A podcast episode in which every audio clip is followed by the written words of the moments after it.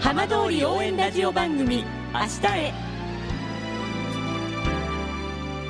時刻は5時1分になりました。今週も浜通りの情報をお届けする浜通り応援ラジオ番組明日へのスタートです。まずは今週の浜通りニュース。楢葉町では音楽や伝統芸能を通じた文化交流で震災と原発事故からの復興を願う希望の桜サミット2018楢葉の夏が町内の楢葉コミュニティセンターで開かれました。およそ300人が参加し宇宙を旅した桜の子孫宇宙桜を震災の津波被災地に植える希望の桜事業に参加する全国各地の団体が一堂に会し希望の桜文化祭などのプログラムを繰り広げました。楢葉町の楢葉天神太鼓牛尾会のメンバーは勇壮な和太鼓の演奏を披露しました。パネルディスカッションでは次世代につなぐものをテーマに意見を交わし最後は参加者全員で希望の桜を合唱しました。原発事故で休止していた浪江町の歯科医院が町内で初めて歯科診療を再開しています。また南相馬市小高区でも区内で初めて歯科医院が再開され待ちわびた患者が訪れています。このうち浪江町に帰還している住民は帰還町民は南相馬市や避難先だった二本松市などに通って治療をしてきた。再開は住民にとって悲願でお帰りなさいと言いたいと喜んでいます。さて毎週土曜日のこの時間は浜通りのさまざまな話題をお伝えしていく15分間。震災と原発事故から7年。ふるさとを盛り上げよう。笑顔や元気を届けようと頑張る浜通りの皆さんの声。浜通りの動きにフォーカスしていきます。お相手は森本洋平です。どうぞお付き合いください。浜通り応援ラジオ番組明日へ。この番組は地球を守る未来をつくる東洋システムがお送りします。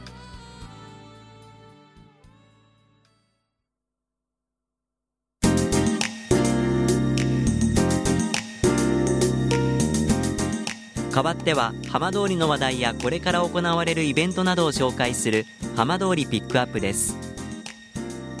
原発事故により全町避難が続いている大熊町では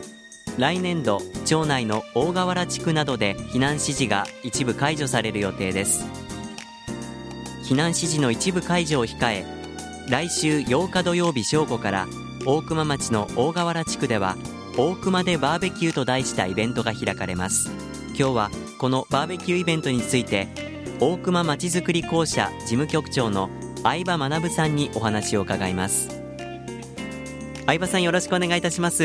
お願いします。さあ今度バーベキューが開催されるということなんですけれども、まあ、大熊町復興の様子はいかがですか？現在はですねえーと、来年度避難指示解除が目標となっている、まあ、大河原地区にですね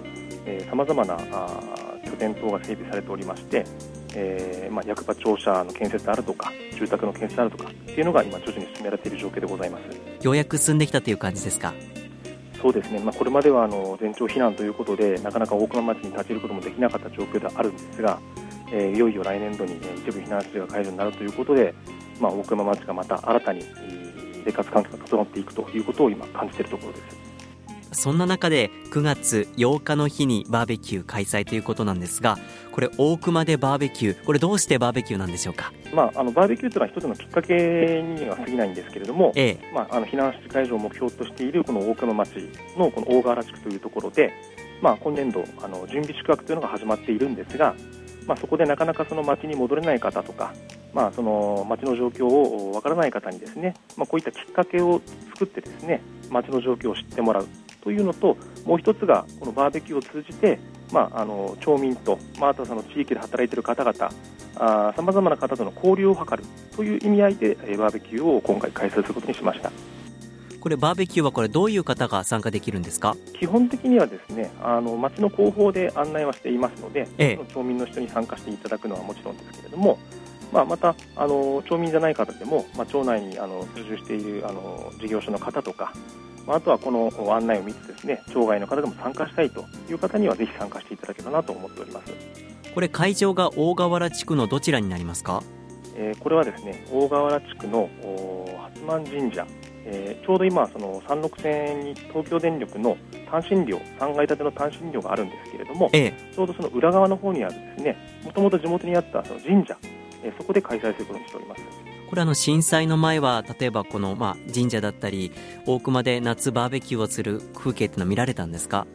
えー、この八幡神社の方は、まあ、震災前もですね、まあ、地域の方々のその寄り合いの場としては使ってはいたんですが、その前にはあの盆踊りとか、そういったことも開催されておりまして、実は今回、そのバーベキューってことで案内をしてるんですけれども、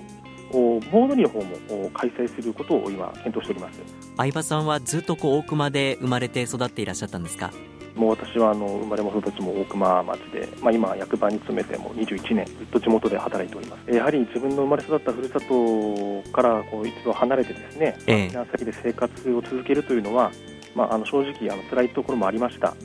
ただ実際、その避難という生活の中でですね、さまざまな出会いであるとか、いろんなあの方々の支援っていうのを、まあ、これまで受けてくることができました。まあ、そういったあの支えがあってですね、えー、やっと今あの地元に戻ってですねこういったあのバーベキューであるとか、まあ、いろんなその行事ことができるというのは私にとっては非常にありがたいことだなと感じております。まあ、今回このイベントに交流も含めてというふうにご説明いただきましたが、はい、あのやはりこの震災がきっかけで原発事故がきっかけで大熊にいらっしゃって大熊のために働いていらっしゃる方っていうのも大勢いらっしゃるんですか？まあ、実際、そのこの大河原地区というところはあの自然が豊かで、えーまあのどかなところがあったんですが、まあ、実際、その福島第一原発の廃炉というところでさまざまな企業が事務所を建設されているんですが、まあ、そういった方々との交流というのも今後必要になるかなというところも感じておりましてまさに今回のこの地元でのバーベキューの行事というのがそういった方々との,、まあ、あの触れ合いの場つながる場になればいいかなとも感じております、まあ、これから大熊どんなふうに復興が進んでいくといいですか？まあ、大原にさまざまなその施設が建設はされるんですけれども、やはりあの私が一番望むところはですね、あのまあ、避難先で、えーまあ、あの生活を再建されてなかなか戻ることがないという方もたくさんいると思うんですけれども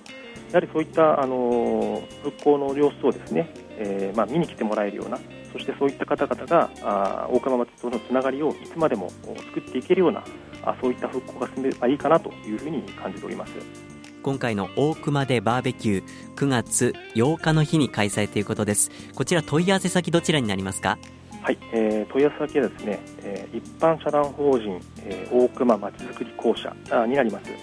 えー、連絡先はですね、えー、0246-855237になりますので、えー、多数の方の参加の方のお待ちをしております。食材の関係もありますので、えー、ちょうど当日が土曜日になりますので金曜日7日ぐらいまでの申し込みであればあまだあ参加は可能だと思いますので参加の申し込みをお待ちしております。相葉さんどうもありがとうございました。ありがとうございました。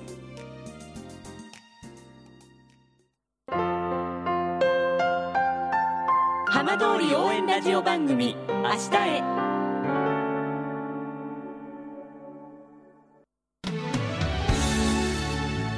浜通りの情報をたっぷりでお送りしてきました浜通り応援ラジオ番組明日へ。